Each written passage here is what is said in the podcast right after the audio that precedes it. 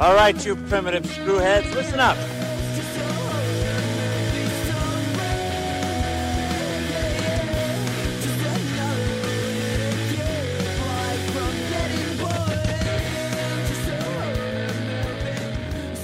Hello and welcome to Primitive Screwheads Talk Horror Movies. And Andrew, I just want to let you know that there will be blood.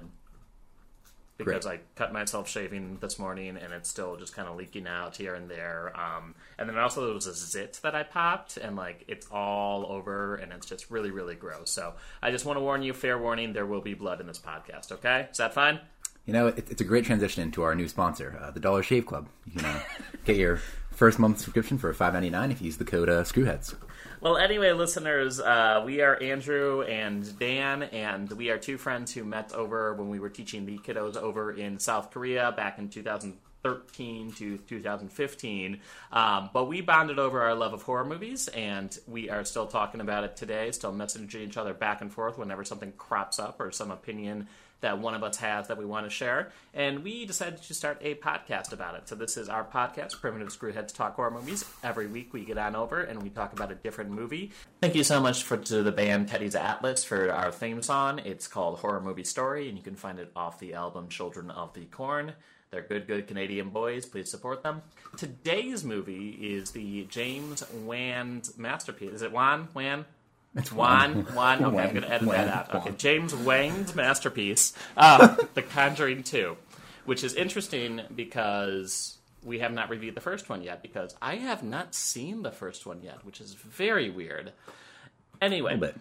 um, so why don't you, because Andrew, you are definitely the, uh, should I say, James Wayne mas- master here. Uh, tell me a little bit about his career and what you know about him, because he's making some waves in the horror movie community, or he has been over the past couple of years.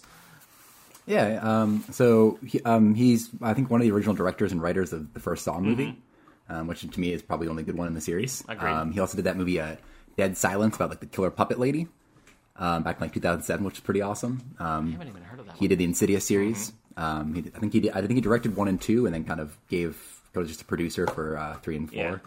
Um, and that, and even though this aren't necessarily part of his Conjuring universe, they kind of start around the same time.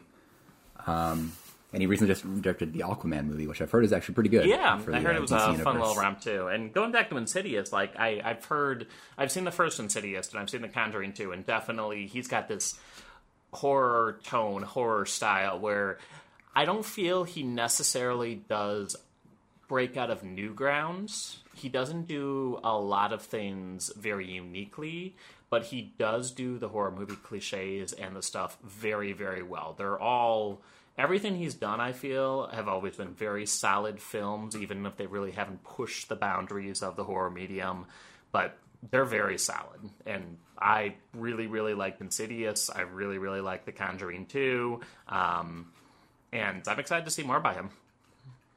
Yeah, I, I agree. I think I feel like a lot of his movies, even the ones that he's kind of a producer Mm-hmm. on, they almost kind of downplay the horror a lot. Like there's not like you know there's really some nice violins in the background. There's some good Mm-hmm. music, but there's not a lot of jump scares. There's not a lot of gore. Mm-hmm. It's a lot of kind of the creep factor and the idea that like yeah, like a, a demon just kind of hanging out near you could be creepy, but it doesn't have to jump in your Mm-hmm. Yeah, face. exactly. And he's got a lot of human elements to his movies as well, which I'm going to talk about specifically in The Conjuring 2 later on when we get to that section. Um, but yeah, so today we are going to talk about that. Uh, James um, Wan, and he produced a new movie called, or he directed a movie called The Conjuring back in. I'm pulling that up. 2013, um, and I have not seen that movie. So, Andrew, do you want to give me like a little summary of that movie, real quick? Yeah, so basically, um, it's just kind of our first outing with uh, Bill, not Bill. What's his name? Fuck, what's his name? His name's not Bill. Ed and Lorraine Warren. Thank you. Um, as they kind of help this family in a almost Amityville-ish kind of setting. Um, basically, they this family moves into a house and it's haunted, and there's um, some without giving like too many spoilers. There's a woman who had kind of a dark past and a dark incident, uh, which her ghost is kind of uh, terrorizing the family as a result of. Now, Ed and Lorraine Um, and- are based on two actual figures called Ed and Lorraine, who were paranormal hunters way back in the um, um, 60s, 60s, 70s. Yeah. 60s, 60s, Uh-huh, 70s, yeah. Correct? Yeah, And um, Yeah. we were talking a little bit. Uh, you actually read one their book, correct? Yeah, I read I read their book, uh, The Demonologist, uh, or Demonologist. And what'd you think of that one? Uh, like at first I really liked it. Like when I first saw The Conjuring, I was really kind of intrigued in this idea. Like I've always kind of been intrigued by I don't know religion, even though I'm kind of an Mm-hmm. atheist. I am an atheist. I just really kind of enjoy the lore of it, and I thought the lore of the demonology sounded really kind of cool. Um, but to me, it just felt like a lot of hot air. It felt like uh, uh, kind of like just they seem very full of themselves and almost trying to convince us that what they're doing is right. Like Ed kind of came off as a man who thinks he's a superhero and would kind of just walk into a room and be like, "Hey, uh, that creaky floorboard there is is obviously the cause of a demon," or like, you know, like I, I did some research and found out there was a guy who died here, so obviously his ghost is the problem. Mm-hmm. And it was very, it was very like trying to talk factually about like the things he did, but also kind of brushing off, like kind of brushing off, like, "Oh, I'm kind of awesome. I, you know, exorcise this demon. Yeah. You know, no big deal." The, the light went out in the refrigerator, so obviously a demon. You know, there's a creaky step in the basement, obviously a demon, that sort of thing.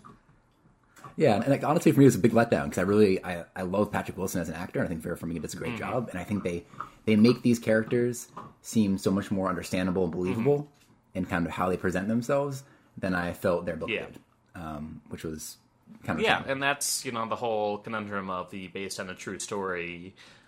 Any sort of movie, but especially in horror movies, where you know if a movie says based on true events, we're definitely expecting that at least half of it is to be greatly exaggerated, to say it mildly. Um, But I do like the premise of the Conjuring films. They're basically these two paranormal Sherlock Holmes characters who go around and they solve people. But I, the anthology aspect of it, they can go on their own little self-contained adventure and still be connected. But you know, I saw Conjuring two without having seen the first, and I did not feel lost at all. It's a very self-contained film, and I felt it's a great jumping-off point for a franchise, which they did because we have the Annabelle and the Annabelle sequel, which is loosely based off um, the first movie, spun off right there. And then we also have the Nun as well, which is based off the antagonist in this film, The Conjuring 2. And I hmm. just, I really feel they do a good job with embellishing the universe and establishing the universe and just breaking into these little tiny parts. So I think it's a great popcorn horror movie franchise where it doesn't do a lot of things new, but it does the old things very, very well. I agree. I feel like it, I feel like it kind of brings back the old haunted house movie. Like, I don't really think we have many of those these hmm. days, and I think that it's it's kind of like a pure ghost movie. That's kind of what I liked about this and Insidious. I feel like they're just pure kind of ghost demon movies, which you don't really get much mhm. anymore.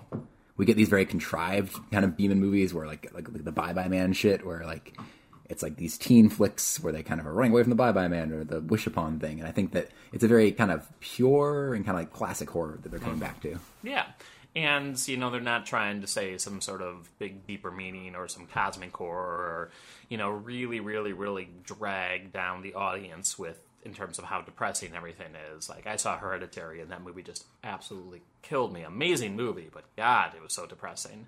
Um, this one, I mean, I saw it and I, I, I picked it out. Um, my girlfriend and I had a horror movie dates, and we wanted to pick out some lighthearted horror movies. And honestly, Conjuring 2, I mean, it's got some tense scenes, but overall, it's got a very happy ending, and it's a very feel good ending, and that's what I kind of like about it. There's some really feel good scenes about it, too. It's got heart. It's got a lot of heart, Yeah. and I like that. Uh-huh. Well, when I feel like that's what a lot of James Wan's kind of um, horror movies have done, especially the Conjuring and Insidious universe. I think a lot of it's about family. Like, um, like in, even Insidious, like up to Insidious four, which I was a piece of shit. I can't remember it very well, but I still feel like there's a big theme of family and kind of the idea that you know coming together and working together um, was really important. And so, I'm, I'm really impressed with with that aspect of his films. I like. I'm wondering if Aquaman has any of that. Patrick Wilson is actually back again in Aquaman, so James Wan clearly loves mm-hmm. him. Yeah, So- he, he did a fantastic job in this movie, so. Oh yes, he did. All right, so you ready to jump on in into the story of The Conjuring 2? Sounds All right. good. So the movie starts off in 1976, and we've got our two heroes, Ed and Lorraine Warren, our ghost busting married couple, and they've got a little cameo scene at the very, very beginning where they're investigating the famous Amityville murders at the Amityville house.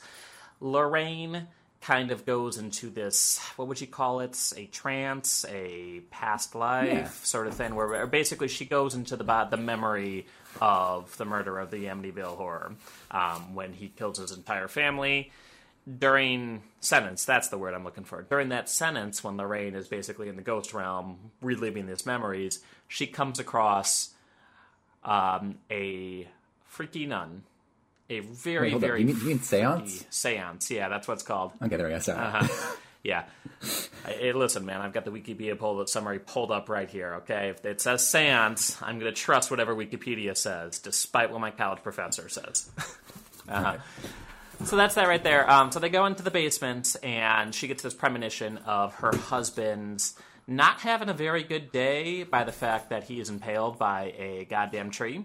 Um, she wakes up, freaks out, says, Listen, we can't keep doing this anymore. It's going to kill you. Eventually, it's too dangerous.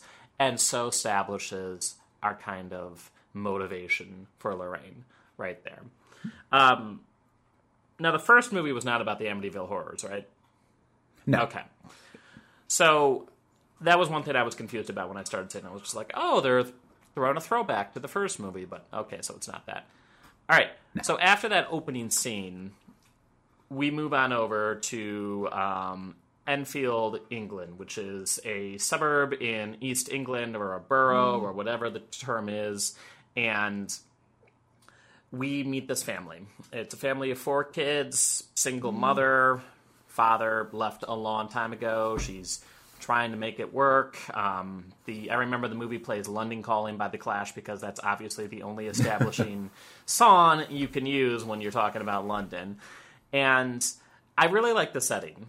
Like I felt that's something that a lot of horror movies have not explored. A low downtrodden london setting and it really it establishes a lot of the tone for the movie where the kids are talking in slang and they've got their school uniforms and you know the kid is always asking for biscuits and it's got this very english tone to it all and i i, I really like that it brings something new it brings something different it kind of helps and establishes it on its own.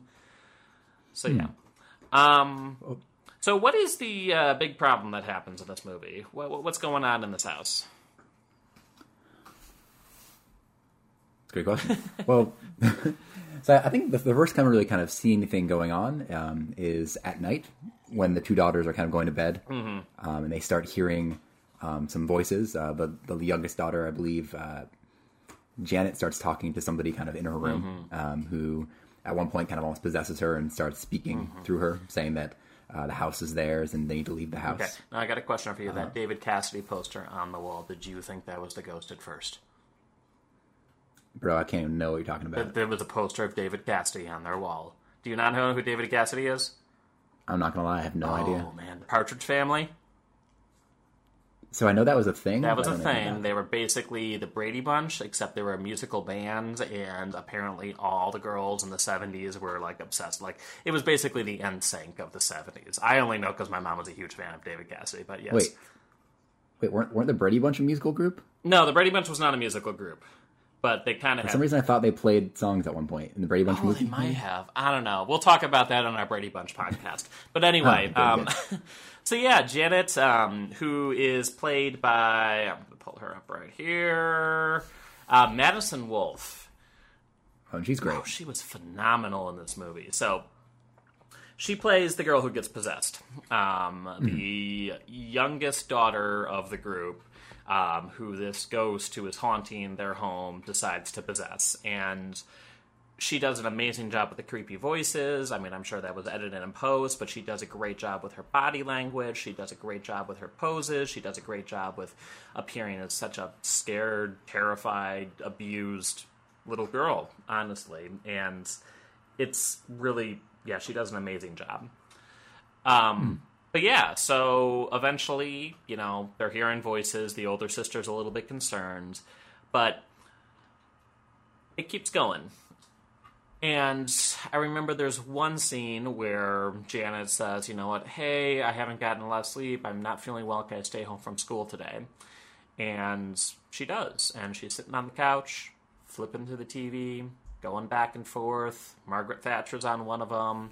And she hears this voice, this angry Cockney old man voice saying, Get out of my house! Get out of my house! Over and over and over again. And then there's this great jump scare where he actually appears over her shoulder, screaming right in her head with his yellow teeth and his yellow eyes, screaming, Get out! And then that's that. So we have our established house is haunted by this cockney old man who just wants his house back. And hmm. what do you think of that? I, I loved it. I thought that scene was like really tense. Yeah. Like the how he kept changing back to the channel. Like I was kind of, I'd seen it. Like I watched it recently, and I you know I'd seen it when it first came out, and like I forgot what was going to happen. Like I knew she was going to die or anything, but I was like, on the edge of my seat, Mm-hmm. waiting for you know something to happen. Yeah, and James Wan is really uh, Wan. Oh my God, James Wan is really really good with just setting up that tension. It's another thing, you know, it's a jump scare. You know it's coming, but he does it so well. Like I was expecting something to pop up on the TV, but no, it cuts away, quick establishing shot. He is right there, taking up half the screen behind her shoulder. It's, oh, it's really really good. It actually reminded me a lot of the. um the Darth Maul scene in Insidious, where they're just sitting around the table talking Oh, yeah. a little bit, and then the guy pops up over the other guy's shoulder right there. Uh, I love that scene. yeah, it's a good one. So anyway, so we got Actually, that. Um, Janet is completely terrified of this old man, and uh, da, da, da, da. what was the one event that forces them to go to the neighbors? Was it the kitchen scene? Um, so it was. I'm trying to remember. Was that the scene where? Because the mother, the mother finally believes it. Yeah, she believes her really fast, actually. Like, which was a subversion I really like because usually it's oh she's just a kid, she's just saying things. But no, this family does not waste any time in getting the fuck out of that house. Is it like when the when the chair and stuff starts flying? around? Um, that's part of it, but that's when the police were called. There's something that happens. I don't remember what it is, but the mom and everyone decide to go to the neighbor's house and call the police, and then they go back inside the house, and then that's when the chair starts moving, and that goes to I think it's. Mm-hmm. I think it's one of the times when um when they're in they're in the bedroom and the mother kind of comes in because the girl because the sister's freaking out and then they hear like the the voice kind of screams like you're in my house. Oh, yeah, this is my house. And then they because then they think somebody's in there and that's when they call the police. Yeah, and then they run straight to the neighbors, call the police, and that was the time. It's just like, okay, yep, we're done. And then yeah, this ghost does not give a fuck. Like he, the police are there, they're knocking on the walls, and they're just like, all right, if anyone's in here, come on out. And then just right in and moves the chair, slams it against the wall, bam. That's that right there. Well, and that. And that's what I really like about I feel like James Wan. Like you, you already kind of mentioned that like you know they kind of just run right out of there and the mother gets it quickly. Mm-hmm. But I feel like in his films, he the people are pretty smart. They're not idiots.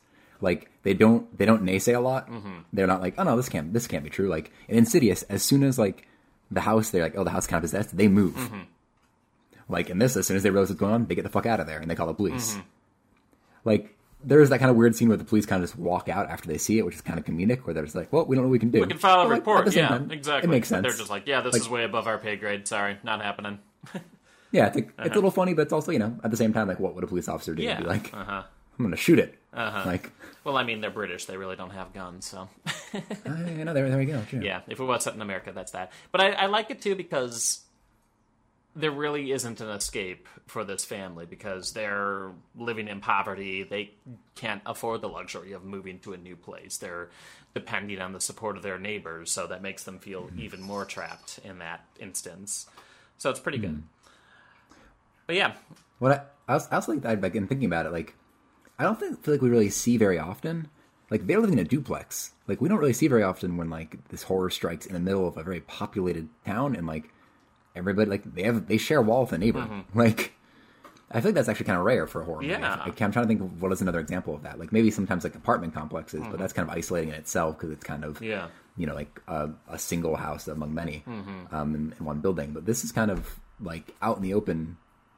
yeah, Like the house isn't isolated. The, the kids can be seen. Like if you know if somebody fell out that window, Mm-hmm. they'd see it. yeah.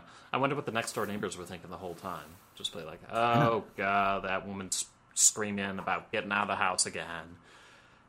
Man. Yeah, I know. So I just think it's like really rough sex or something. Yeah, must be.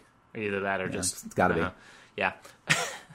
so um we're moving on that one right there, and eventually they decide to um uh, the the local London paranormal chapter gets wind of this incident, and then they decide to have a news interview about it, um, where Janet sits on down, and this newscaster tries talking to old man Bill, who is the guy who was possessing the entire house. Um, and there's this really, really good scene, and once again, the actress who plays Janet does an amazing job where she just kind of sits there and she tilts her head forward and she looks up at him and says, It's my house, in this really, really angry old, cockney old man voice. Lights go out. Once again, this demon does not give a fuck. You know, newscast, he's on camera, he doesn't care. He's just like, let's go, let's do this. So, yeah. Um, that's that. He states that he enjoys tormenting the family and he really, really wants his home. Simple motivation, all of that right there. But this is the time when the Warrens come on in because they get wind of what's going on in this movie or what's going on in this story. Oh, this poor house is being haunted, and the Catholic Church is the one who approaches them, right? Yeah. Yeah. And they're saying, okay, you just go on over, you talk about it, you scope it out, see how it is, um, but you're basically an unofficial eyes of the church because we don't want to get involved in this. We don't want to get involved in a possession. If it actually is a possession, just you know, give us the low key, and we'll make a decision based on there. So they do. It- they go on over, and at this point, um, I remember there's a really really cool scene where the Warrens come on over, and they've actually we get to see how they're dealing with all the spooky stuff. Um, because at one point in the movie, Janet does try living in the neighbor's house, but she still gets possessed, and she still ends up in her bedroom with the David Cassidy poster, and she still works on that right there. Well, actually, um, Yeah. it's, or just to backtrack a little Yeah, bit, um, just before we get to uh, kind of the Warrens coming over, I think uh, one thing that kind of happens to them is we kind of see what happens to them after their fame, after their big event with the Amityville Horror House, Mm-hmm. um, and we kind of see that they basically been doing circuits since then. Mm-hmm. Like uh, the Amityville Horror, they kind of took a break after that. Um, like uh, Vera Farmiga or Lorraine uh, suggested, Mm-hmm. and we kind of see that at that point they're getting a lot of kind of pushback. They're getting a lot of people who don't believe them, Mm-hmm. and they're kind of going on press conferences and getting basically in shouting matches with the people who are hosting them. Oh yeah, Um, uh-huh. and so kind of a lot of their motivation to go on this trip is that Ed, part of the reason he's pushing for it is he wants to kind of legitimize his profession. Yeah. He wants to be like, no, this is real, Uh-huh. and you know they they basically say that this is the like British version of the Amityville Horror, Mm-hmm. And so that's what kind of draws them. They they think that it's a chance to kind of redeem themselves in a way to kind of get back in the public eye, um, and Ed's kind of taking it as a chance to show everybody what he can do and show that he's real, Mm-hmm. basically. Yeah, and that's a great feel of motivation for him because it causes tension with his wife, who you know is still clearly remembering that vision of him being impaled by that tree in the opening scene, and she is going back and forth saying, "Oh, Ed, please, we can't do this. It's too dangerous. Blah blah blah. Let's just retire. Let's do our own thing. Let's let's take the easy jobs." But he, being you know Ed Warren slash Patrick Wilson, is all gun ho about it. And I, I, I felt that was a very natural way of putting this married couple at odds, even though they're still supporting each other and still taking each other into consideration. At that point, they're both worried about different things. And I like that Well- little bit of tension in there. Well, and- before they head over too, that's also when we get the scene where she sees the nun again, right? The, with the painting scene. Oh yes. Okay, so let's pause there for a second because this is honestly my okay. So I'm gonna wrap into an anecdote in here because this is my favorite scene in the entire movie. Um, Yeah, of course. So, after we get a whole bunch of scenes with spooky stuff happening to Janet in the house over in London, we switch back to the Warrens household.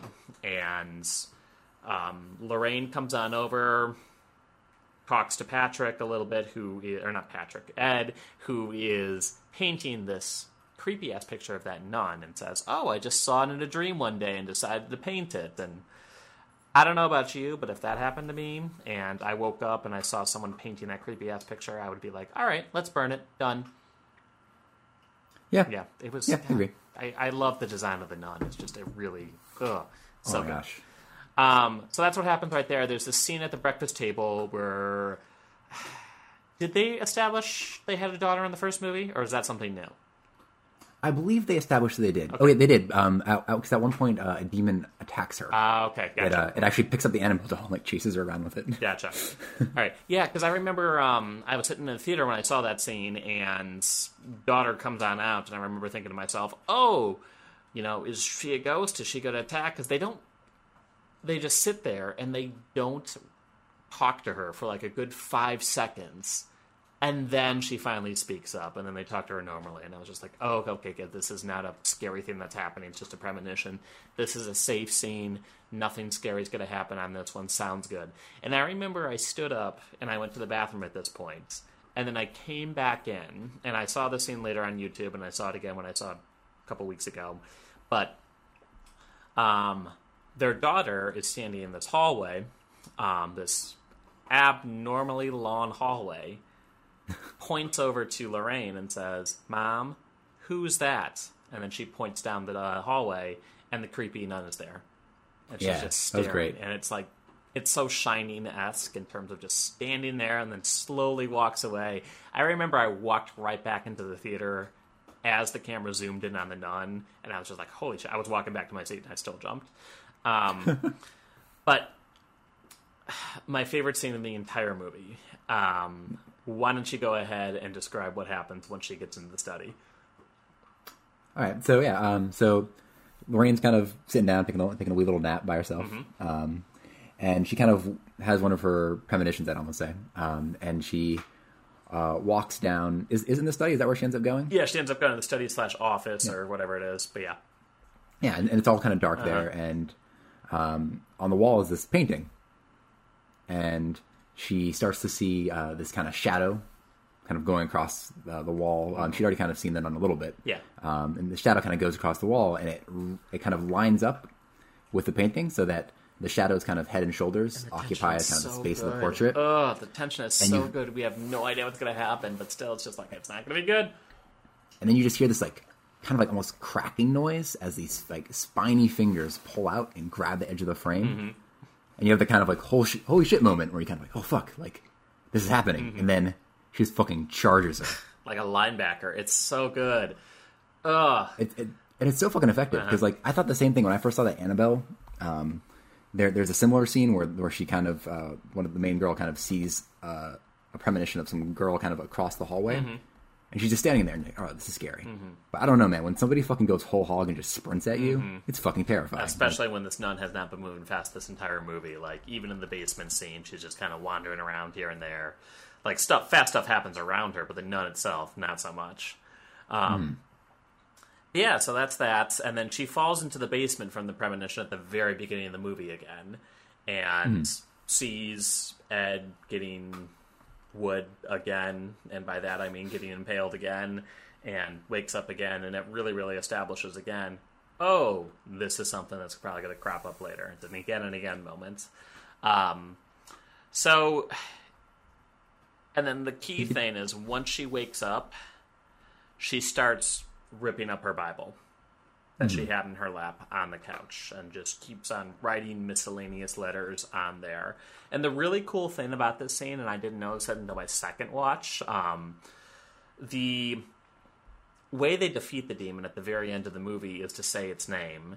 And there are three instances in this scene where the demon's name is actually in the house. It's spelled out in the kitchen, right under the window. Um, there is five different letters on the wallpaper that spell out its name. It's also in the bookcase when she wakes up, um, and there's one more in the study. It's right by a globe where the five letters of the demon's name are spelled out right there. So subconsciously, James already imprints that, hey, this is the demon's name. So when it's actually revealed, I kind of had a familiar moment like, hey, wait a second, didn't I see that name before? Well, it's, it's actually funny because I remember when I was watching that scene. I, I'm when I watch movies, I'm a big like I like to stare at the scenery. Yeah. And like the first time I saw it, I, I saw that and I was like, "What the fuck does that mean?" I'm like, "What?" Like I thought they were blocking off some letters or something like that. Mm-hmm. So like I was just so like I was kind of reading. I'm like, "Oh, it's like you know something in their family. Is their daughter's name? Like Mm-hmm. Yeah. Mm-hmm. is it?" There, are there letters missing that I just can't see off screen? And like, it's, you know, it's just obviously like their daughter's craft project. Yeah. So when that came at the end, I was like, "Oh shit!" Uh-huh. Like, Yeah, and it, It was, was so well as set up. effective too because it's just uh it's some great foreshadowing and and this movie is filled with a whole bunch of moments like that because I remember one of the spooky moments when the house is being haunted at the very very beginning of the movie over in London. There's this scene where I can't remember if it's the youngest son who wants the biscuits or if it's Janet, but I think it's the youngest son. He gets a glass of water from the kitchen. walks right past the living room, and then out of focus to the side, you can see the old man sitting in the mm-hmm. chair. The camera pans doesn't even pan towards it. Um, doesn't Yeah. even make reference of it, but you can see it out of the corner of your eye, and just ah, it's so good. Yeah, it's, that, know, that subtle horror is amazing. Yeah, it reminds me of the scene from Insidious where the boy is just facing the wall by the laundry machine. All by the laundry machine. Let me think about that. Um, so Scap to me. Okay, so the scene in Insidious where the boy's dancing. And Oh, the yes. Tiny Tim thing. Yeah, and the mom's wearing on through and she's doing the laundry and everything like that. There's a scene where she passes right through the laundry room and there's this boy standing right by the laundry machine with his ha- face to the wall. And it, hmm. it's a blink and you miss it moments, but it's just, ugh, it's so good. Yeah. Anyway, so Warrens are being haunted by this nun. The British family is being haunted by this cockney old man. And at this point, that's when the Warrens decide to take this case. Catholic Church comes on in, says, "Listen, you go out to England, you do your thing, you report back to us. You want, we want you to be the eyes and the ears of the church, unofficially, of course, but that's that." Um, yep, that's that. So at this point, this is when things really kick into high gear because we've got two paranormal investigator professionals, Ed and Lorraine, coming on in, and they know their stuff. And immediately they sit Janet down um, and have an interrogation. But before that, there's this really good scene that I really, really like where Lorraine goes out to the backyard and sits down with Janet on the swing. And at this point in the movie, the family's been haunted by this old man ghost for a few weeks now. And you can tell it's clearly, clearly taking the toll. The rest of the family, except for mom and Janet, is living with the neighbors across the street because Janet's possessed and she is putting the neighbors in danger as well. So she has to stay in the house. And the you know the family really really misses them and janet you can see in her face she is so tired all the time she is completely beaten and it's really terrifying because it's just this sad little girl and the mom is so beaten and so tired as well the house is a complete mess um, the bedroom i believe is just completely thrown apart and Yeah, there's like crosses everywhere. yeah, the big crosses everywhere. They're just throwing stuff at the wall and seeing what sticks at this point. But Lorraine comes on down and sits next to Janet, who is at this point basically giving up, and she says, Hey, I know what you're going through. And this is something where maybe because I didn't see the first movie, I was missing a lot of the backstory. But what exactly are Lorraine's powers? She's more in tune to life and death. She can see ghosts. She can see dead people. What, what, what's I, I think yeah, I think she just can kind of travel into the ghost realm. She can see ghosts. She can be aware of ghosts. Like she's more of kind of like the I don't know. The she'd be kind of the support mage in this class, and mm-hmm. Ed's kind of the fighter, I suppose. like he's the he's the brawler character in the uh-huh. party. Yeah, and I can see kind him of being a they set it fighter or no, he's a cleric. There we go. He's a cleric. That's what he does. he's got the religious aspect to him. He's got the cross around him, and he's still big and burly. But uh, yeah. so, okay. So yeah, it's a really really good scene where they talk about this, and there's this really good line where Lorraine talks about how when she was growing up, she saw things or she felt things that she didn't. People didn't believe her about it. And one day she finally met someone who did believe all of this paranormal stuff that she was experiencing. And then Janet goes, Well, what did you do? And she goes, Well, I married him. And I remember I saw them there and I audibly went, Aww. Yeah, that was a sweet scene. And that's one thing that I really like is sprinkled into this movie is uh, James is not afraid to shy away from moments like that, those tender, heart-filled moments. Like overall, I mean, this is a movie where no one dies, everything returns to normal at the end for the most part. Um, you know, there are some tense scenes. There are definitely some great jump scares, but in the end, it's it is what it is. Um, and the good guys win pretty single-handedly. Like there's no sacrifices made whatsoever. But um, what was I gonna say? Eh, yeah, and just little moments like that. And, And- at this point, you know, Ed and Lorraine decide to do their investigation, and they decide to do an interview with Mr. Bill, the old man ghost, um, with a whole bunch of other paranormal investigators in play. And do you want to talk about that scene for a little bit, or you got another opinion?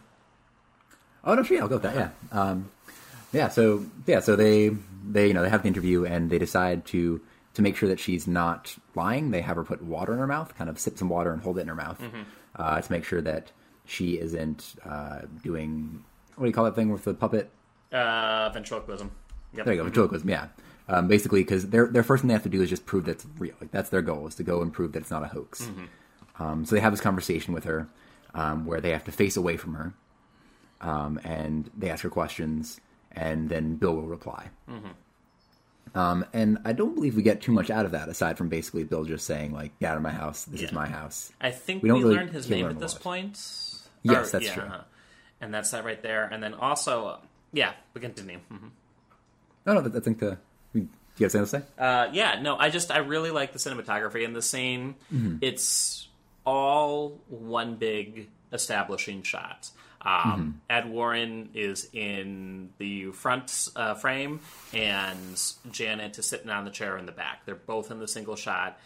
Bill goes, or no, Janet goes, oh, he won't come out unless you turn around. So they decide, okay, fine, we'll turn around. And the camera focuses in on Ed's face Mm-hmm. and then the background is a little bit blurry and it gets more and more blurry as the scene goes on and as it gets darker and darker and darker. And i don't know what trickery james did to figure this out because i know he used very minimal cgi in this movie. But as he's talking and as janet's voice gets more and more distorted and kind of anamorphs its way into bill the figure in the back sitting on the chair gets bigger as well. And it's a very gradual, slow change, but it's a really, really cool and really, really effective one. I remember sitting in the theater looking at it and it's like, wait a second, is that? No, she wasn't that big, was she? Oh my god, she's physically transforming into Bill. That is awesome. Um, and is it that point where oh we get the one piece of the puzzle um, in terms of the big twist with Bill at the very very end, but we'll get to that later. Oh yes. Uh huh. So that's what happens. She transforms back into Janet, spits that water out, and at this point, Ed and Lorraine are convinced she is completely authentic. This is an actual haunting. Ed gets really excited. Hey, now this is time to reestablish my credibility. And Lorraine gets even more and more worried. But it's dangerous. We can't do this. Blah blah blah. And then they decide to stay in the house and see this thing through until the end. And this is another one of my favorite scenes in the movie uh, the Christmas scene. Where the family comes on over, they decide, you know what, it's Christmas. Let's go ahead. Let's get the family back together. Let's see if they're happy about it. And uh, Ed Warren tries to fix their um, record player, but it's not working. I don't think it was a ghost. I think it was the ex-husband. I don't know. It could be. If if this was an actual book written by the actual Ed Warren, I'm sure they would have said, "Yeah." Then the ghost broke the record player, but he instead brings out a guitar and plays "I Can't Help Falling in Love with You" by Presley, and the kids all sit around and they sing along to it, and you know, Patrick Wilson, he was a Broadway star. He was in Phantom of the Opera, so he knows how to mhm. play his stuff, and he knows how to sing really well too. Yeah, he does. And there's this great scene where Lorraine is just staring at him, and she's just like, "God, I love this man." And then Ed looks up and stares back at her and says, "Yeah, baby, I love you too." And it's it's a really tender moment. It's a really really sweet moment. And going back to the swing scene from earlier with Lorraine and Janet's, I'm not afraid that I I, I- I like the fact that those types of scenes are included in this movie. It gives it a lot more heart. It gives it a lot more character, and it develops these characters a lot more too. So. Yeah, well, and, and like you mentioned too, like the the guitar was was their father's, Mm-hmm. and and it was kind of the symbol of kind of their broken home. I think I believe the guitar was broken as well. Yeah. mhm. Uh, Um, and so it, yeah. yeah, so him doing that was kind of him, you know, again retuning the family. It's that kind of. Mm-hmm. It was like you know, it was maybe maybe kind of a little on the nose, but it was it was a nice touch, kind of Yeah. showing that this was his way of helping the family. I think Ed even says at one point, he's like, sometimes like, you know, when you're experiencing this trauma, experiencing this terrible thing, you don't think about the people. You don't think about like helping yourself, making sure that you're okay. Yeah. And he, and that was part of what his goal was. He's like part of this kind of our treatment. Part of what we're doing here is making sure that you guys are okay, and that the people who are experiencing these things don't feel alone and don't feel um, separated. Yeah, because both of them, that's- both Ed and Lorraine, experienced paranormal events when they were younger, and you know they went through the exact same thing they did. Um, this London family did, and you know they, they they emphasize with it. They understand how it is. So Mm-hmm. it's a pretty cool scene. I liked it. Um, it was just the right amount of cheese for me. Yeah. And then we get into the big twist. Well, before we do that, should Yeah. we um, should we go through any of the other kind of because there are a few little haunting scenes in the, between there. Are there any that stand out to you that we should talk about? Um, I liked the scene. Actually, I think that comes at the climax of the movie where she Janet pops up on the ceiling. Was that the climax of Um, the movie?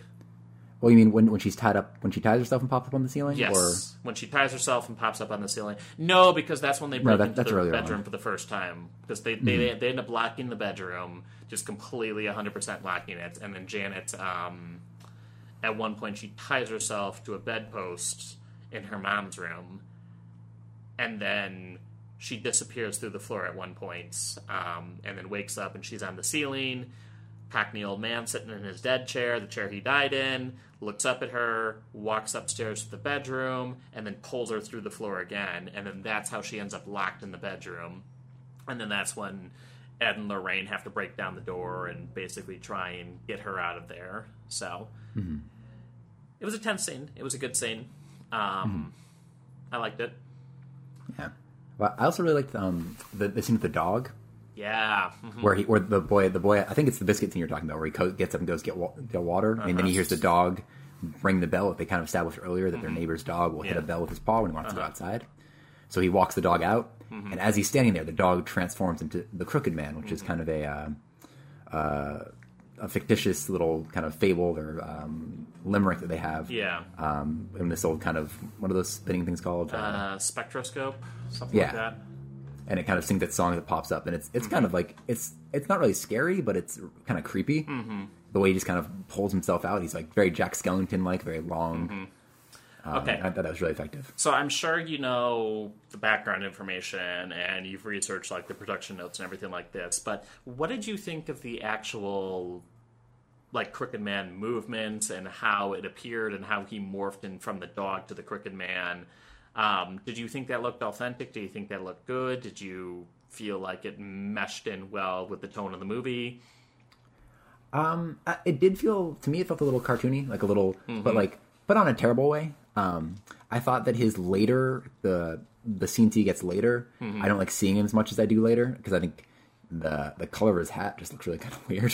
the like awkward like purple hat is a little awkward. Mm-hmm. Yeah. Um, but I th- I think that it kind of provide to me. I kind of almost saw it as it childlike because it, in this case it's the youngest son who's seeing it the first time, And it So is a child's takes- toy that he comes from. So yeah, so it's taking on that kind of child scariness, Uh-huh. like that grotesque, like almost like the clown thing, kind of the uncanny valley of like kind of childlike happy but then grotesque. Mm-hmm. So I thought it was really effective for that reason. Yeah, um, no, the reason why I brought that up is, um, you know, all the Reddit threads after this movie was released were saying, oh, the CGI when he transforms into the human looks so fake, and the Crooked Man CGI was so fake, and all of that stuff right there.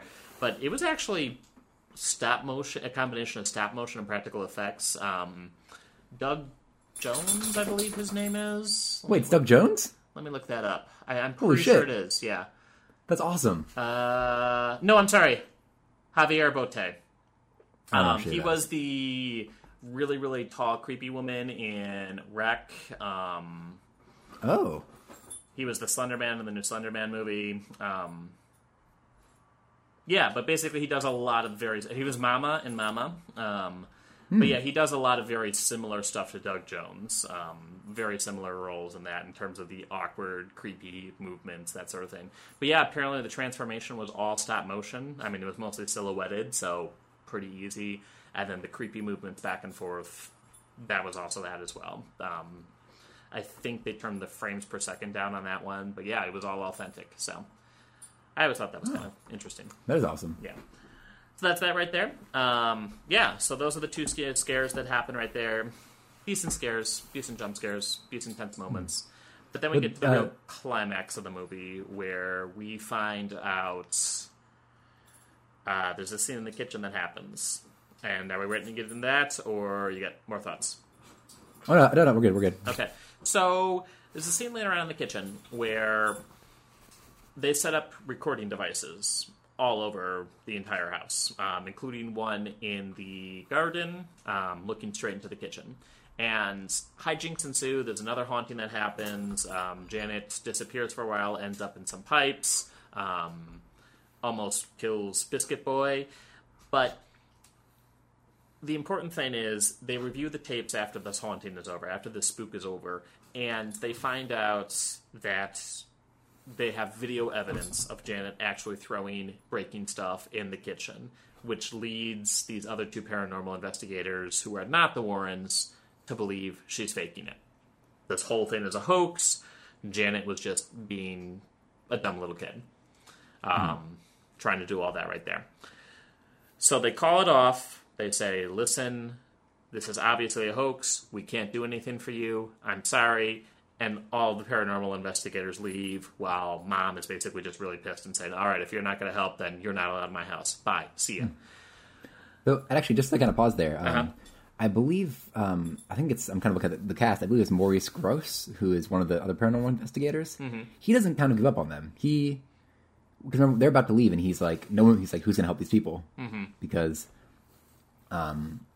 Yeah. you know, Ed, Ed Warren, Ed, and they're, they kind of say they're going to leave. Mm-hmm. And I kind of wish that his character was a little bit more present, because he almost kind of seems like the hero of, of the story in a way. Like he could, he Yeah. Mm-hmm. could have turned into the hero of the story, because he's, he's one of the older um, investigators who come with them to kind of prove that it's true. Yeah. And he never once doubts that they're, that they're telling Mm-hmm. the truth. Yeah, uh, Maurice is kind of the good angel on the Warren shoulder, and then Anita Gregory, who's the other paranormal investigator, she's all, yeah, they're faking it. Sorry, can't happen. We're outside. We're out like a Girl Scout. So yeah, um, yeah, he's a character that's kind of been regaled to the background, but he does have some. I agree, and then he gives them the equipment that they use to solve this puzzle on the train, right? Oh, is he the one who gives them the, uh, the Think so, if I remember correctly. Um, Oh, okay. yeah. So anyway, the Warrens are on the train heading back to the airport, sitting there when Lorraine has an idea. They take the two recordings, the one recording they got from the interview with Bill when he's sitting on the chair, when Janet's got the water in his mouth, and then another recording from the kitchen scene where Janet appears in the pipes at the very end. And they realize that it's actually two halves of the same sentence, and then they combine them together using their primitive 70s technology that probably took them way more time to fiddle with than the movie actually showed. but we hear Bill screaming out, Help me, it won't let me go. Help me, it won't let me go. Over and over again. Where the big twist in the movie is Bill is not the real antagonist. He's being manipulated by someone, um, some otherworldly presence. And that's when Lorraine makes the connection that it's that goddamn nun. Goddamn none. Goddamn nun. So nun. they run out of the train. It starts storming. They head on over, and that's when the big showdown is. They return to the Hodgson residence. Um, Janet's possessed again, and she locks herself up in the bedroom. The rest of the family is completely evicted from the house, and that's when Ed decides to go through the basement. And I, I, I, I just had another thought too. I really love this climax because the house that they live in has been so established at this point. We know the layout exactly. It's a tiny little house with just a kitchen, a living room, and three bedrooms, and that's it. Um, And then a basement that's flooding. But we have gotten to know know the house so so well at this point that during this climax, when Ed basically starts his way to the bottom and moves his way to the top, we know exactly where he is. We know exactly what his goal is. We know exactly where he's going. I mean, the house is basically a character in itself at this point, um, and it coming back and him and having him traverse the entire place for the climax was a great great idea. Um, I really liked it. So Ed and Lorraine go on down to the basement. Door's locked. Ed works his way through, or I'm sorry, it, it's not locked yet. Ed works his way through, Then it gets locked behind, and Ed and Lorraine sep- get separated, and they share their little tender moment where they say they love each other and he'll be safe and all that stuff right there. And then Lorraine goes back to the front, and bam, lightning strikes. There's a big ass tree right in the log, uh, right in the yard that ha- looks exactly like the one that impales Ed in her vision. So. Well, actually, at this point, did you think Ed was going to die? Uh, no, I don't think so because just I don't know. I, I didn't feel like it. I mean, it was definitely a tense scene, but I felt it was a little bit too on the nose for that, and especially for you know a James Wan movie. Yeah, hmm I, I I didn't think so. Did you think so? I, I I think I knew it wasn't going to, but I don't know. I feel like with me, like if there's a character that I really like in a movie and they hint that they might die, I become terrified that they're going to die. I'm Yeah, just and like, "Ah, usually- shit, if you kill this character, I'm gonna be pissed. And usually when a movie does that, like they have their little tender last moment where they talk to the, their loved ones and say, "Don't worry, I'll be okay." You know, that's that's amping up the tension right there. So, I mean, definitely, they were trying to get there. They were trying to get at it. But what happens is, I mean, what happens in the basement there? So he makes his way through, and then what happens after that, Andrew? I don't think. Uh, let's see. So he makes his way through. Um, and I don't believe he encounters anything inside the basement, does he? I No, know he does earlier in the scene he does. So he, he basically he sees that there's kind of a uh, a waterlogged uh, piece of roof above or floor above him. So he basically just rips through it with his bare hands, which really makes you wonder how how fucking uh, you know secure that floor is. Like, yeah, I mean, it is I- a I- house that's falling apart. Excuse That's me. true. I- It is I- a I house that's falling apart, supports. but So he basically pulls himself up through that, um, and as he does, uh, the demon uh, kind of twists the handle off of a, a valve for uh, a steam pipe or for the heating, and he basically just gets sprayed in the face with piping hot water, um, which momentarily blinds him. And we get to see a, a good couple minutes of him making his way uh, upstairs. And there's a Um, couple shots of him just kind of blindly making his way through, and then the Crooked Man pops up behind him too. Mm-hmm. But the Crooked Man doesn't do anything. He's just like, "Hey, I'm here. I'm still here. I'm still scary." Well, no, he, he, does, he he does a lot of damage, doesn't he? He like he burst out of the um out of the the teepee and like rips up the entire fucking top of the house, and then kind of chases him down. Like, he, the Crooked Man's pretty present. He he acts a lot. I, at least I thought he did it. Well, once they get to the upstairs, yeah. hmm Oh, sorry, you're talking kitchen. before. Yeah, they're in the kitchen. Oh. He's just kind of staring and like, "Oh, here's more attention on that one." So, Mm-hmm. but yeah. hmm Yeah, so then Ed makes his way up, bumps Mm-hmm. into the Crooked Man, you know, and, and to me that's when the Crooked Man kind of fell apart. When you see his face, he looks very comical, Yeah, he's Um, got those eh, big fang teeth and all that. and the weird hat that his eyes are poking through. Um, it's I don't know, it almost looks like a Pokemon to me a little bit, Mm-hmm. Yeah. uh, which is kind of kind of awkward. Um, And I know they're making a movie. Um, it's one of the next movies coming up. Is Yeah. the Crooked Man film, and I'm curious if they're gonna you know change him a little bit, like maybe make his hat a little bit darker, or maybe make him re- remove the hat to show something else. Uh, it's going to be a crossover with Detective Pikachu. Uh, Detective Pikachu is going to solve all the murders the Crooked Man has committed, and um, Danny DeVito is going to voice Pikachu. So Ryan Reynolds is pissed off about that, but you know it, it is what it is. So Dude, I'm not gonna lie, I would watch the shit out of that. Oh, I would especially because like it, it, you know if it's if it's a hard R Pokemon movie, like yeah, Uh-huh. Pikachu can literally shock the shit out of the devil, just like fucking thunderbolt him, done. Great. anyway, so Ed gets up to the top floor, and what happens there? Um, So Ed gets up there and he sees um, the the youngest daughter. No, is the youngest daughter middle Uh, youngest daughter, yeah, uh, youngest daughter, Janet, mhm. um, and she's perched kind of on the edge of the uh, windowsill in their room, Mm-hmm. and is basically looking down at that tree that was earlier hit by lightning, um, kind of looking to jump off the edge and impale herself on it. Mm-hmm. Um, and Ed, you know, hero that he is, our cleric, as you said, Mm-hmm. runs across, grabs her. Um, and despite how ripped Patrick Wilson looks, uh, he, you know, she kind of overpowers him a little bit, her weight, Mm-hmm. um, and he ends up basically almost falling out of the window. Um, he ends up grabbing, I believe, the uh, the shade, Mm-hmm. and kind of using that to hold himself up. And you get Um, this great shot of, you know, all of the runs in the shade just kind of coming apart one by one as he's hanging on there. Rain tearing into his face, all of that. Yep. And then outside, uh, we have Lorraine, Mm-hmm. who at this point had gone back to kind of the front of the house. Um, she was, I, I can't remember this one. She had a revelation because I'm assuming she has a revelation before she watches her husband hanging out the window. Um, I don't believe she, well, at, at some, I, I- think the second she sees the lightning strike the tree, tree, she realizes, okay, this is the moment. This is what that premonition was talking about. Yeah, well, well I mean, at this point, because I believe she was she went out back again, and then she kind of came back around because she realizes uh, that she wrote down the name. Oh yeah. So Mhm. their scratchings earlier uh, were the name of the Bible, uh, which she kind of spells out, um, which is the name of Valak or Valak. Sorry. Valak, yeah. And then that's the same name that was in their house, kind of distributed throughout that scene in the study where the nuns invaded the, the nun invaded the Warrens' household too. It's like we saw the name, we knew the name, it was interesting, but now she makes that connection as well. And then she has a pretty good, pretty easy time of it getting up into the house. You know. Yeah. Like I guess the nun's a little distracted watching, uh, you know, him hanging over there. But I feel like the nun could have done a little bit more. Yeah, I think at that point she was he was more or she was more concerned with attacking Patrick Wilson and Janet's as well. Um, and I guess yeah, Lorraine just kind of slipped her mind. Uh, I can't blame her. But yeah, so then she comes into the room, uh, sees what's going on, and uh, Valak kind of uses their force powers and pushes her up against the wall. Mm-hmm. In, a, in a pretty good scene. Uh, Yeah.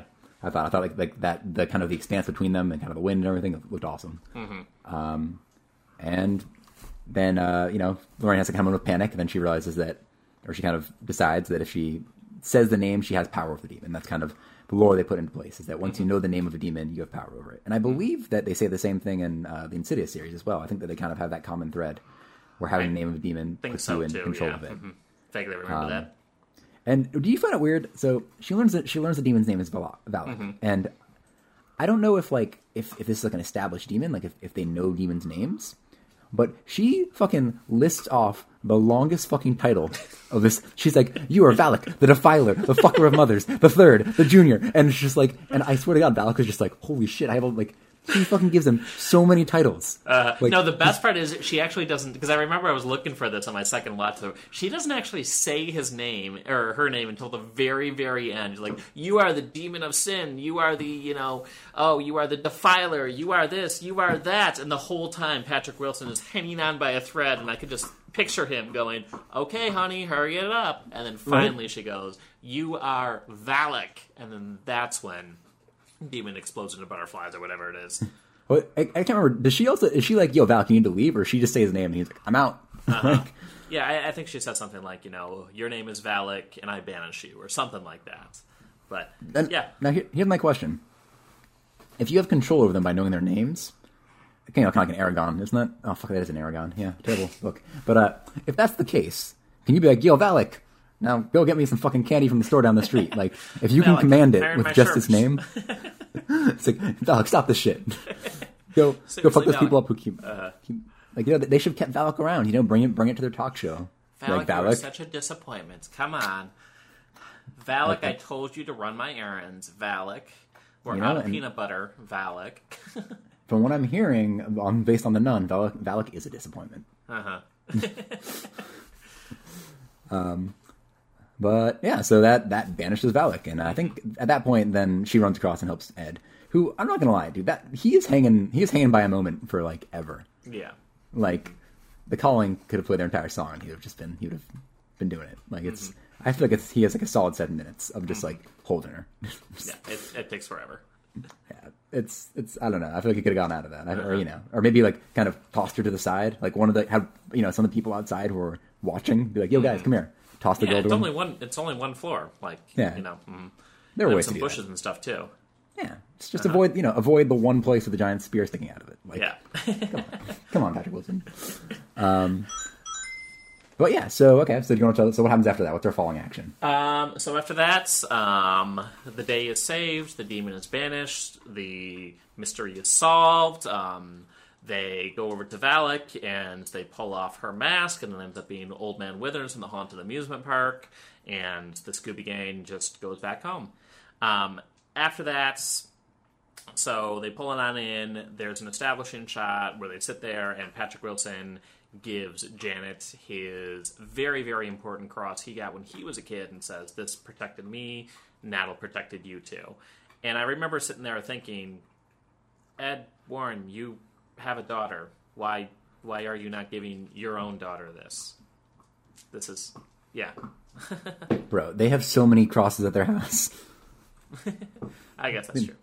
Um, so that was that, and Um, I remember there's one scene where we see the dog. The dog does not die. The dog who turned into the Crooked Man, that was not the actual dog. The real dog is fine. So thankfully, Thank I'm God. very happy that that happens.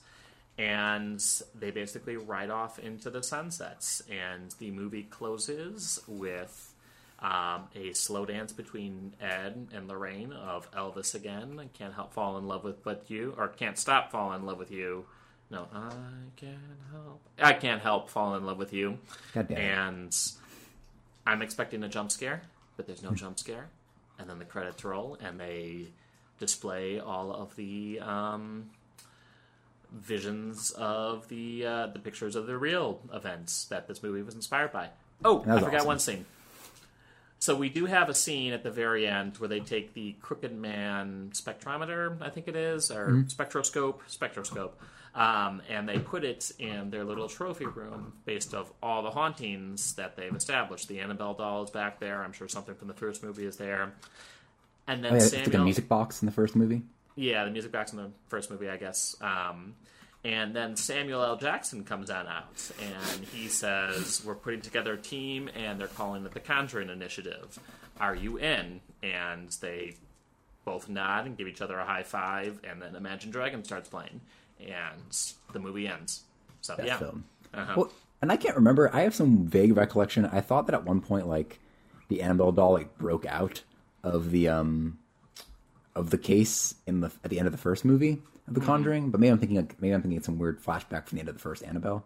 yeah. I could have sworn that at one point the Annabelle doll goes missing. Um, it's definitely not in the second movie. Annabelle doll's there, stolen's case. As far as I know, it doesn't break out or anything like that. Maybe it's So- the end of the first one because Yeah. Mm-hmm. I, I swear to God, Annabelle like disappears at one point, and, it, and they're kind of setting up the sequel. And I was kind of like, "Where's Annabelle?" Because um, Annabelle came out before The Conjuring too, so that would make more sense timeline wise. Yeah, I really got to Well- see the first one. But Annabelle takes place before the first Conjuring anyway. Uh huh. Yeah. Actually, Yeah, yeah, that's true. Uh huh. But yeah, um, so that's The Conjuring two right there. So overall, I think we're both fairly similar opinions on this. We both think it's a very solid horror movie. There's some great scares. Um, but it really doesn't do too much new. It doesn't really push the horror genre at all. Would you agree with that? I, I'd agree. I, I'd say it doesn't push the horror genre, but it does. Like it's it's a shining example of it. It's it's it's horror movie comfort food. Yeah, That's kind of what it feels to me. Like it, it does things very very well. I, I kind of feel like it's it's like it's like the Christopher Nolan Batman. It's the Christopher Nolan version of this story. Mm-hmm. It's it's the well made, well acted, well shot version. Sounds good. Um, it looks like we hit all our talking points too. Um, Well, actually, since we're talking Yeah. about this one, like where do you think this lies in terms of the the Conjuring universe they've set up so far, the James Wan filmography? What do you where do you see it? in terms of where I would rank it, or Yeah. in terms of where I think it's going. I mean, the only two James Wan movies I've seen are Annabelle and the. Oh, in terms of okay, are we are, are specifically Conjuring universe or specifically all of his movies? We'll, we'll say the Wan verse. Okay, the Wanverse. Um, I would definitely place it above Annabelle. I'd say it's probably on par with Insidious. Um, I just I really like the setting of this one. I like the English setting. I liked the whole. I feel the theme of family was done a lot stronger here than it was in Insidious. Um, the heartwarming moments hit a lot harder. Um, like I, I, I liked the whole family banding together and the love story between Ed and Lorraine. I, I felt the two lead actors did a great job with the chemistry between the two in terms of portraying an old, established married couple who have been at this and know each other super, super well than the dad and the son from Insidious.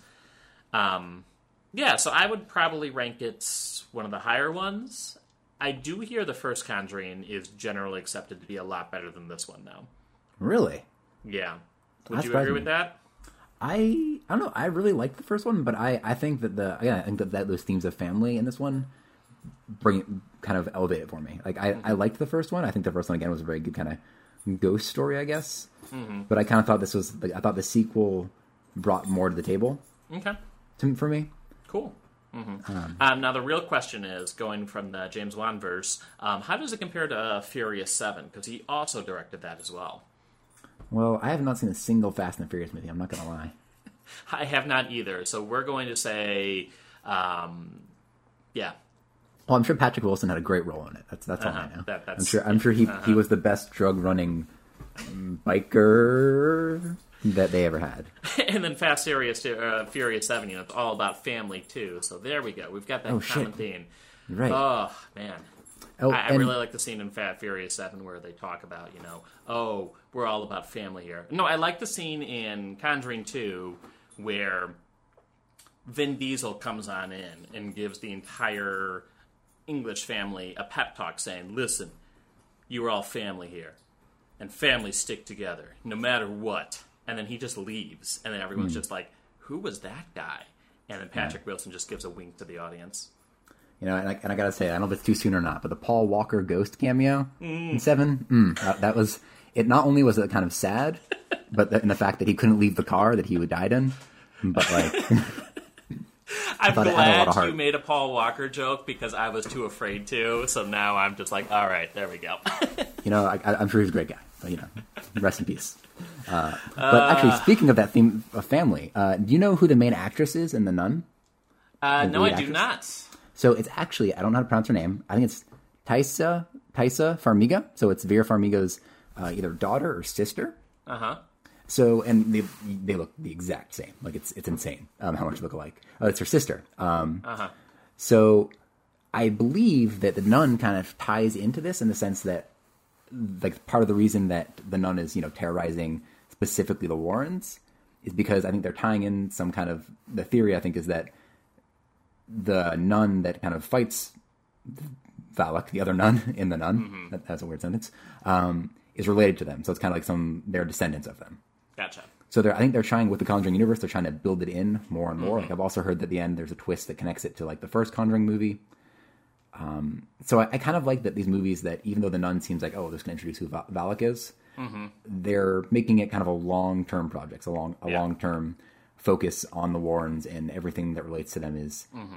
Kind of goes deeper than just the tertiary level of these guys who bump into the demons. Yeah, and I'm really okay with that. I just I really hope that they still establish that these are all very standalone movies. Like, if you go to see Infinity War without having seen any of the other Marvel movies, you're going to be super lost. And I I don't want them to have a final accumulating you know horror movie extravaganza, the Conjuring Initiative, or whatever you want to call it. I mm-hmm. really I like the Easter eggs. I like how they're all connected. But I just really hope they all stand together on their own. I agree because I um, I think one of the things I think is lacking with the uh, Insidious verse is I feel like they they you know they introduced the the the Red Devil, the lipstick face man, Darth Maul, whatever you want to call him.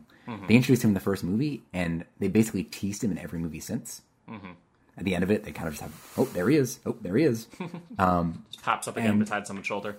Basically, like he, he's, he's in the second one because the second one takes place concurrently at times with the first one. Okay. Um, Is the and third the one third a prequel one- or The third one is a prequel, and I believe so is the fourth. I can't remember the fourth.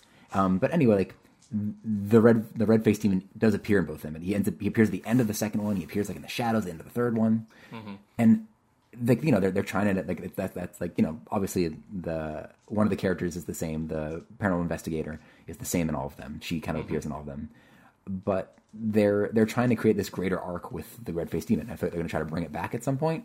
Mm-hmm. And it's just it's just tiring to watch. Yeah. because Like- it, mm-hmm. like I just kind of like you were saying. I think kind of drawing out this big villain coming back thing. Mm-hmm. I think would be a terrible mistake, and I'm, I'm glad that Valak, you know, he's not dead, but he gets he gets he or she gets destroyed at the end of the second one, kind of. You know, Yeah. she's gone, and in, in Annabelle, even though it's it's coming back, and I think they're doing a third one. Uh, Yeah, they're they also are. they, Mhm. and they've announced a third Conjuring. Um, I feel like they're not. It's the the reoccurring villain isn't like the same villain. Like even Annabelle kind of doesn't feel the same between the two movies. They, they're very standalone. They're just it's terrorizing separate families. The families aren't the same. It's not like a, a revenge pact or anything. Yeah, because like you know, the nun was obviously a very, very big part of this movie, but they don't really delve into the nun's motivations and where she came from and all of that stuff right there. And the same thing with the first movie. Annabelle played a role in the first movie, right? Yes. Uh-huh. Like Annabelle was, kind you know how we had the opening scene um, in this one with the Amityville Horror. Yeah. That was the Annabelle scene in uh, the first one. It was Gotcha. it was referencing the first time that they kind of interacted with Annabelle. So like my interest is peaked, but it's not the main focus of the movie. You know, the nun. We can see how the nun met her ends, quote unquote, in The Conjuring 2, but you know, oh, uh, this character was fantastic. I'm still interested to hear and where she came from and all of that stuff right there. And I feel that's a good way to put it. It's they're delving deeper into the universe, but it's still very standalone. They're connecting the spider webs here and there, but it's not a whole big, you know, mess like in those old detective movies where you've got the yarn and the pictures and the thumbtacks up on the corkboard and you know you moving back and forth Where is Pepe Silvia? Pepe Silvia never existed. That sort of thing. So Yeah, and, and it's, it's nice too because there's um, like for example, like in Annabelle two, uh, which I think is probably better than the first one. Um, they they even allude to the nun. They they have a sister who knows kind of who you kind of see a picture of, and you kind of see that in the background. And there's a point where a ghost appears at one point, and it looks kind of like the nun. Mm-hmm. Um, and again, it takes place it takes place kind of in between the nun and the Conjuring verse or the Conjuring films. Um, mm-hmm. And they're just nods. They're not like shoving in your face. Like here's the nun. It's just kind of like oh there she is and she's gone. Mm-hmm. And I feel like that's the way to do it. Like Yeah. like little nods. Like you know it's it's like having like you know the the you know the Oscorp tower in the back of the Avengers movie or something like that. Like mm-hmm. it's it's not shoving in your face. It's just Yeah. hey by the way like these are the same universe and you know if they're theoretically if they're part of demons possessing things you know maybe they hang out a little bit maybe they have fun. they have their big parties in the back. You know. yeah, yeah. All right. Cool. Well, any other thoughts on The Conjuring 2? Uh, I don't know. I think if you haven't seen it, you probably should. It's Yeah. really fucking good. Solid movie, and I need to go back and I need to watch the first one. It's on Netflix too. So I think you need to watch that. And I think you should watch the Annabelle, other Annabelle movie. yeah, Creation 2. Okay, so here's the question for you: Which one do you think is better, Conjuring One or Annabelle Because I know you were a huge fan of the first Annabelle. Uh, I don't know. I wouldn't say I'm a huge fan. I just really enjoy it. Mm-hmm. Wait, what do you think about the original Annabelle? I that could be another podcast entirely like that. I thought it was good. I definitely don't think it's deserved all the criticism it got. Um, I had some great scares. The ending, I felt like they were going for something with that baby at the end, Mm-hmm. and they. I really, really wish they had went with it. Yeah. because that would have been such a that would have been like missed the missed level of just horrifying depressing endings. But they didn't and they kind of cheapened out of that so um yeah overall i thought it was a decent movie. I, like, To me, so I'm. I think part of the reason I love that movie, because I don't think it'd be worth doing a full episode on, but I think there's that one scene where she uh, she's there in the room and you see uh, Annabelle kind of standing next to those drapes, mm-hmm. and it kind of lifts up, and you're like, oh shit, it's, you know, it's levitating. Mm-hmm. But then it kind of, and it's, I think it's hilarious. That's probably why I love this movie. Is then you just see the demon behind it, like lifting the doll up, and it, it kind of adds that sense of realism. Like, yeah, like if this doll course were moving around, like uh-huh. theoretically, there is some demon just carrying this doll around, like putting it in places, like bumping it into shit, uh-huh. and it, It's it makes uh, it so much more fun. Yeah I, I think we just solved elf on the shelf okay Yeah, exactly. There's some demon walking around, oh, and it's like holding it like a little fucking like mannequin, just like walking around, like moving it places, like positioning it, and like all I can think about is like, you know, in later movies when it appears, like, is this demon just like I'm gonna carry it over here and put it down? Now I'm gonna move it over here. It, it it adds so much agency and so much intention to these demons. Uh-huh. It's just fucking hilarious. and like I just I love that idea that like you know it's like with Sam Raimi's universe where the demons just kind of fuck around and like mm-hmm. yeah they're over the top, but like why the fuck wouldn't you be? Like you're an mm-hmm. immortal demon who's just messing around. Like I I think that that seeing behind the curtain is just so fascinating, and even though it's cheesy, it, to me it just makes it a better movie. It makes it so much mm-hmm. more interesting. all right we'll have to talk about it maybe in a future episode Mm-hmm. but yeah all right cool. So that's been uh, the conjuring 2 thank you so much for listening. I am dan. And I'm Andrew. and we will see you next time